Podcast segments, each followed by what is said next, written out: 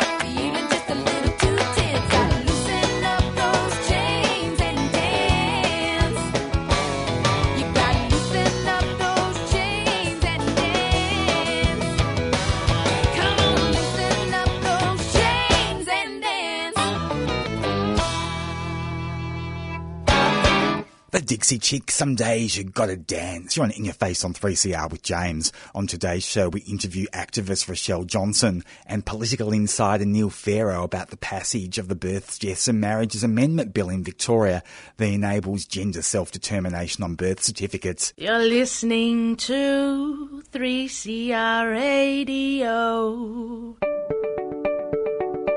In Your Face would like to thank Thorn Harbour Health for their financial support of this program. Thorn Harbour Health envisions a healthy future for our gender, sex, and sexuality diverse communities, a future without HIV, and a future where all people live with dignity and respect. To find out more about them, search Thorn Harbour Health on your search engine or find them on Facebook.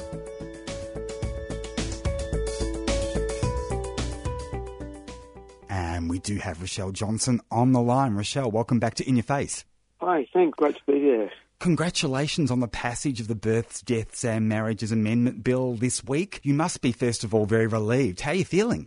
Yeah, initially very, very relieved and happy, but you know, it's a bit of a um, we're in that kind of no man, sort of no person's space at the moment until it actually becomes something you can actually go down. The, the, we can't quite yet go down to the office and make it happen. You know, we've got to wait for their process to be put in place, but nevertheless, it's, yeah, fantastic, phenomenal news. You know that our community has been looking to see happen for a long time, and after devastation of three years ago, we were able to celebrate on Tuesday night the passage. So, Not long, Yeah. though, until it gets assent and becomes legislation. Only a week or so, surely, or maybe even just a few days. yeah, look, I think the the assent's one part of the piece, but then the other part of that piece is is the birth, deaths, and marriages department actually having the infrastructure in place at their end to actually be able to have, make that actual happen. So everyone don't rush down to the birth, deaths and marriages department tomorrow because you'll be disappointed. Unfortunately, you know, there's that kind of thing when legislation happens. Sometimes it takes a bit of time for processes to be put in place. So. So, what is the government saying about the timeline? So they haven't said anything specifically outside of they put a uh, proviso in the legislation saying that at the latest it will be in place by May 20 next year. So obviously we're hoping it's not going to be anywhere near that long for it to happen. But but who knows? The power of bureaucracy sometimes the wheels turn slowly. The legislation, of course, passed 26 votes to 14 in the upper house. Were you Yeah. surprised by the ease of its passage in the end? Oh yeah, I was. It was, uh, you know, we. I think we went into that into Parliament on Tuesday, thinking, feeling quietly confident that we had the three votes of Andy from the Animal Justice Party, the Greens vote, and the and Fiona Patten's vote in the bag. But as the day progressed, and you know, I think it was four others came across came across to our side and um, announced that they were supporting the legislation. So I think as the day went on, the, the confidence was quietly building, building, and um, you know, by the time we um, emerged for the dinner break, we were quite confident that we that we were um, going to see it pass. So tell us who on the crossbench, besides the three that you just mentioned, who actually also voted in favour of the Act. Yeah, so there was the um, the two Lib Democrats. They were a surprise to me, but I guess in some regards we shouldn't be surprised if their idea is small government and not much and not too much interference in our public lives. I guess that makes sense at some at some level. An independent as well was another. Forgotten her name. She was a doctor.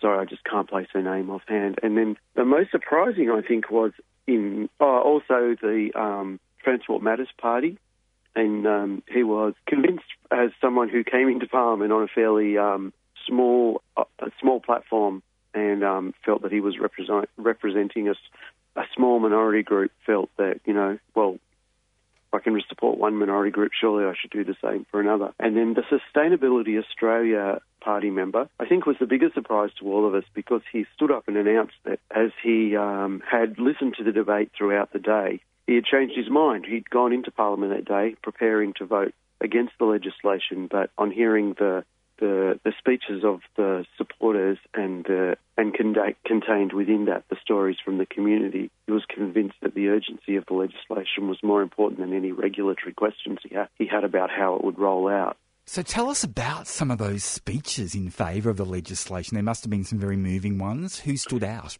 Yeah, look, I think um, it's very hard to go past Andy Andy Meddick's speech. You know, as a as a parent of a of a trans young man to to share his story and his journey and how that had been for him um, was very emotional. Andy was very emotional. Obviously, struggled with his own tears, as we all struggled with our own tears as we listened. So that was, that was definitely a standout. But there was just uh, story upon story upon story. I mean, I think the community had worked hard to share our stories with the politicians over, I guess, over the last few years, but in particular over the last few weeks. Anyone from the government who gave a moving speech that you'd like to acknowledge? Was there anyone in particular that, that stood out from them?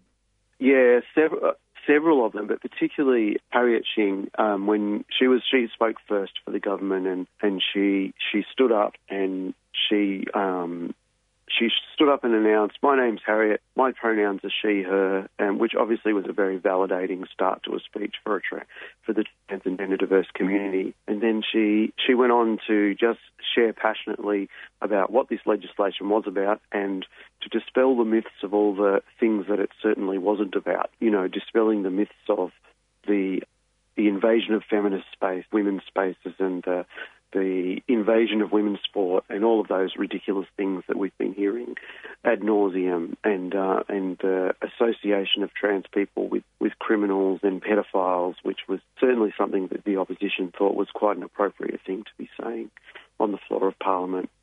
In terms of the opposition, was there anyone who stood out as being particularly vile in the upper house with their speeches? Yeah, absolutely. Um, although I didn't witness much of the content, I, I, as we, Bernie Finn, when he got up to speak, we all knew what he was likely to say. So quite a lot, a lot of the advocates actually just thought we're going to give him a sign, and we stood up and walked out. But a few people did stay, and and and he was particularly vile. You know, he, he his homophobia and transphobia was well and truly on display as he likened us all to pedophiles and criminals. Horrific, isn't it? Very. Can you tell us a bit about the mood in the gallery when the legislation passed? Can you kind of describe the scene for us?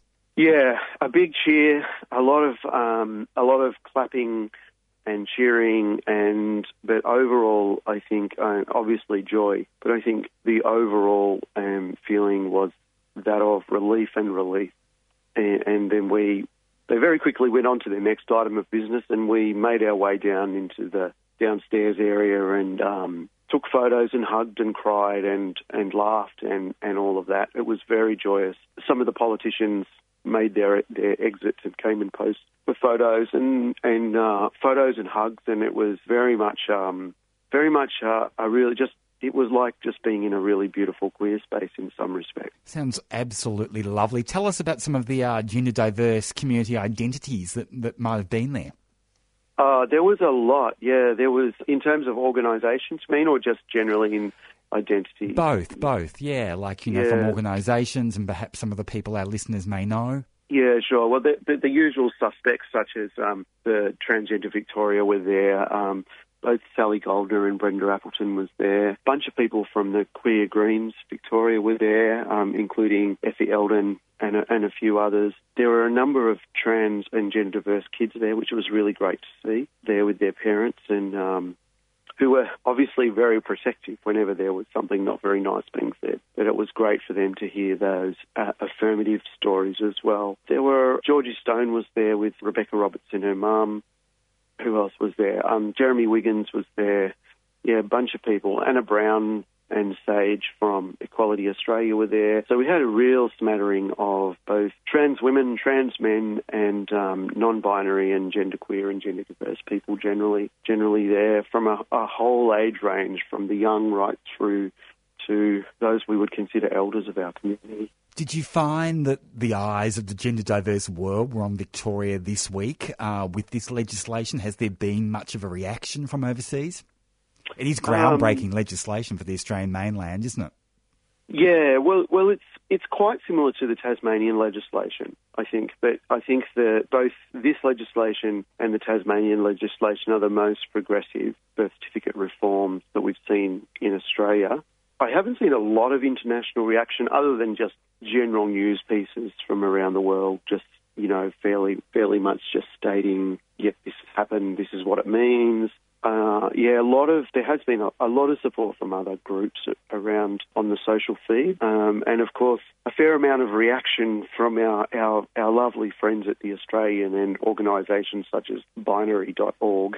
I saw today that the Binary had released a lovely video telling telling everyone that the Victorian government now hates women because they'd passed this legislation. But, you know, we'll we'll let them speak into their echo chamber pretty much. Any reaction from the Prime Minister? I know he's been a bit obsessed with uh, bathrooms in his department this week.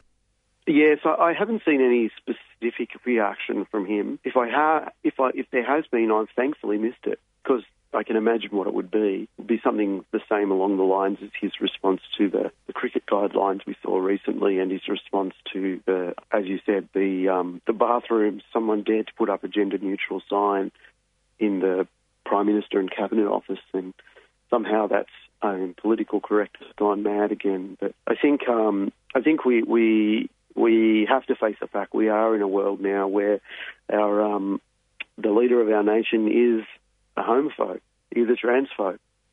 He's it's not like I don't think that's really much news to anyone when you look at his form and the things that he chooses to comment on.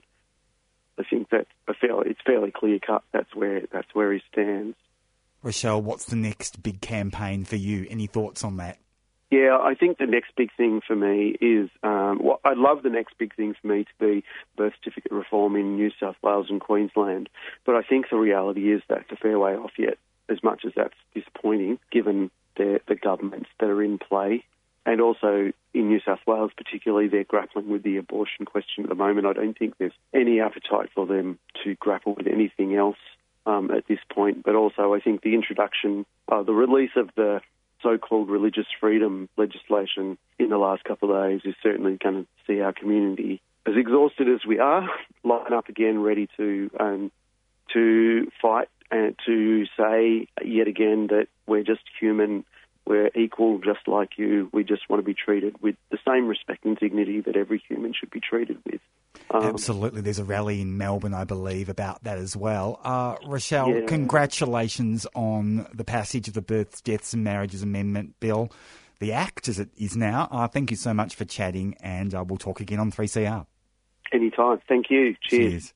The wonderful Rochelle Johnson there. It is almost 20 after 4. You are on In Your Face on 3CR. Here's Milk. I'm on this train. I'm on this train. I'm on this downtown underground New York subway train. Blind man singing those songs of praise, grooving down the carriage to the beat of his cane. Fill up his cup, he'll bless your name. I'm on this train. I'm on this train. I'm on this train.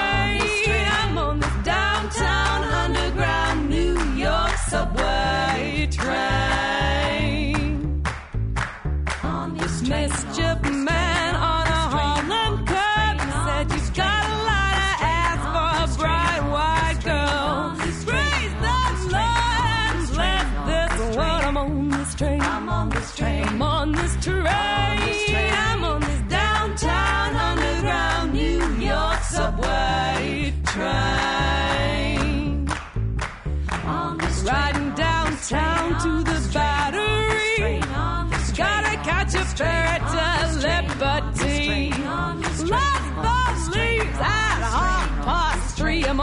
train. I'm on this train. I'm on this train. I'm on this downtown underground New York subway train. On this train. Red lines closed at Canal and Church. White smoke burning from a hole in the dirt. Peace train stall on a goddamn word. I'm on this train. I'm on this train. I'm on this train. I'm on the downtown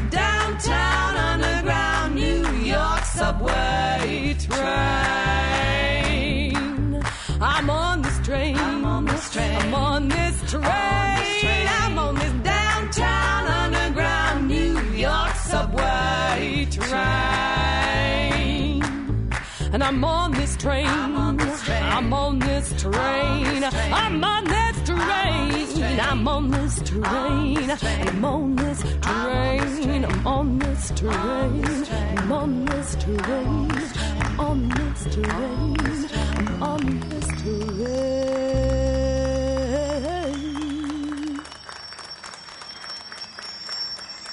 Milk there, train song. You're on In Your Face on 3CR with James. On the line, we have political insider Neil Pharaoh. Neil, welcome back to In Your Face. Good afternoon. It's great to be back on air. Neil, great to have you on board. The Andrews government must be relieved the Births, Deaths and Marriages Amendment Bill passed so easily this week, giving it a good news story. Look, I think it's uh, a long overdue. Uh, it's something the government tried about three or four years ago unsuccessfully last time because of the makeup of the upper house. But look, it was really great this time to see it go through both houses of parliament and some really amazing speeches by um, a lot of the crossbenchers, particularly in the upper house. Which was absolutely astounding, as well as members of the government who helped to usher it through. So it has been a good week for our community. And just speaking of our community, of course, Harriet Shing opened up proceedings in the upper house, uh, a member of the LGBTIQ community and a rising star in the Andrews government, I believe. Absolutely, and, and look, Harriet is not only is she a member of the LGBTI community, uh, but she's also representing a sort of outer suburban and rural and regional electorate, and has been really amazing with some of the road shows uh, that Commissioner Allen has been undertaking, and, and making sure there's access across the community, not just in Melbourne but further afield. So, what are government MPs saying now that the Act has passed? What's the discourse like? Look, I think there's been a lot of celebration. There's been a number of people who have been uh, fighting and campaigning for this for a great many years, both in Parliament and, and members across Rainbow Labor generally. You know, people like Jill Hennessy and Jenny Mikakos have been personally championing this across uh, the caucus, Martin Foley. So, you know, I think there's a lot of, relief that this has finally passed. Unfortunately, uh, as the week turned, uh, with the introduction of what's happening federally, there was a little bit of a, a concern, particularly with the laws that have been introduced by Christian Porter, that there may actually be some further implications for the state. So what started with jubilation is now sort of a little bit of caution due to the introduction of some of the federal religious prevent uh, religious religious laws that are being introduced by the Conservative government federally. What could the impacts of that be? So the biggest impact by the legislation as it's drafted at the moment is the federal government is trying to what's called take the field or own the field. So under Australian law, if there's an inconsistency between state and federal legislation, federal legislation provides uh, and overrides effectively. So it owns the field. Now, states like Victoria and Tasmania actually have quite progressive LGBTI reforms around anti-discrimination and around protections and, and offending and intimidation and a number of other components. And the Commonwealth legislation, as it's drafted, will actually remove some of the protections that exist under Tasmanian and Victorian law because it is the Commonwealth effectively trying to take the field. And look, it's a bit more complicated than that and, and speak to a constitutional lawyer, but the long and the short of it is the more progressive states do actually have quite a substantial risk of the Commonwealth government legislating into this area. So it sounds like the uh, federal government wants a pathway to the High Court to overturn progressive states' anti discrimination laws.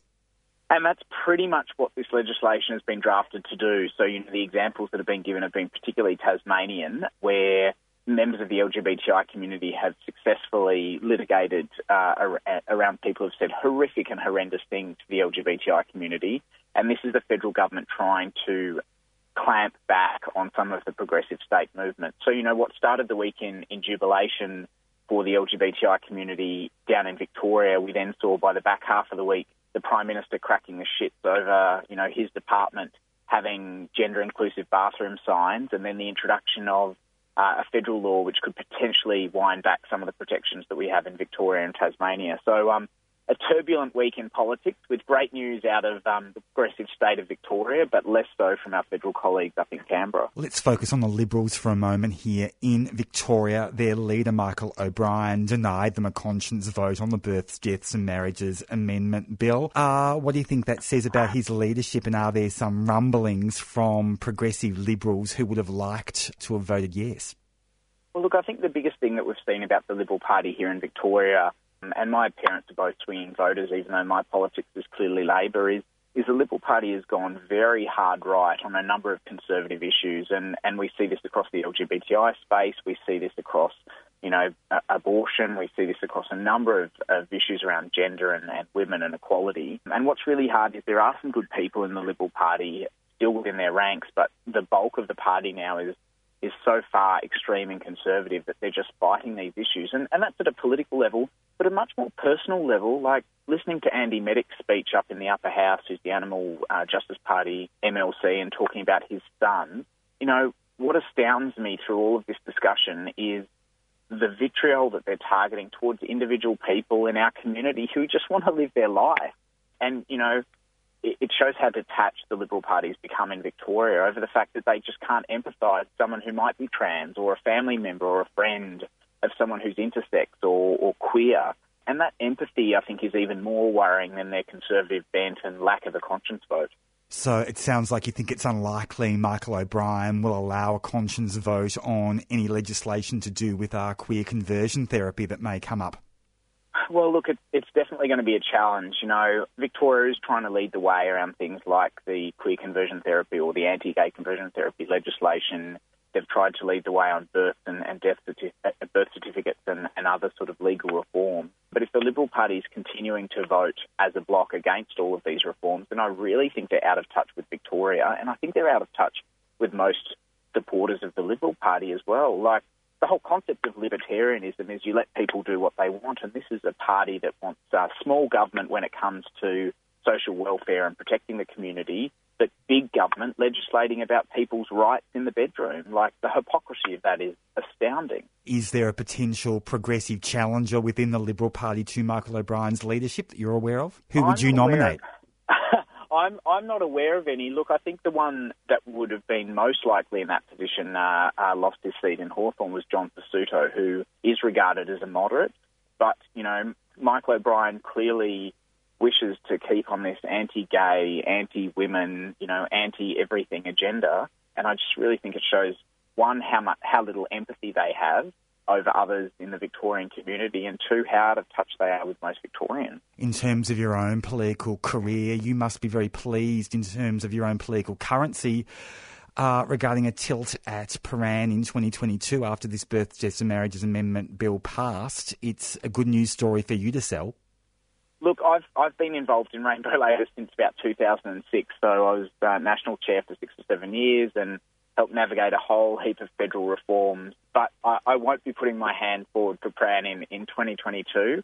But will still obviously uh, be involved and, and connected to the party. But um, you know, I've given it two shots, and and the community has spoken, and I think. Um, it would be disrespectful for the people of Prahran to say, you know, you made a mistake twice, uh, you need to elect someone different. But the bigger question there is we still have very few LGBTI people in Parliament in Victoria. We obviously have Harriet in the upper house, but um, you know, my broader push, uh, whether you're Liberal or, or Labor, is we really need more LGBTI people in the Victorian Parliament, and our representation is the lowest in Australia. And whichever that seat is, uh, you should definitely be thinking about getting involved, joining a political party, and, and running so we can change those statistics come 2022. Where are you looking at politically? Do you have a seat in mind? I mean, you can't just be giving up, surely. Uh, no, no, no. Maybe just having a bit of a break. Look, my um, my work life means that I get to do a lot to impact the community and involved with you know LGBTI philanthropy and, and social purposes and causes, and, and that gives a lot of purpose and meaning. And, and I, I say that I entered politics to change the world, not to become a politician. So there's plenty of uh, plenty of other ways for me to try and do the right thing and, and change the world. And, and some of that might be encouraging more LGBTI people into Parliament. But I still live in my little apartment with my dog in St Kilda East. So, you know, I haven't moved anywhere or done anything adventurous since the election. Well, we'll have to keep an eye on this space, Neil, because in my experience, politicians or, or candidates don't really uh, lose the taste easily. Uh, well, definitely uh, always love jumping on the show. And, um, you know, it's a really interesting space. And I think it's good to have some more voices talking about the LGBTI community on radio and on shows like yours. Awesome stuff, Neil. Thanks so much for joining us on 3CR. Much appreciated. No problems. Have a great afternoon. You too. Cheers. You've been listening to a 3CR podcast produced in the studios of independent community radio station 3CR in Melbourne, Australia. For more information, go to allthews.3cr.org.au.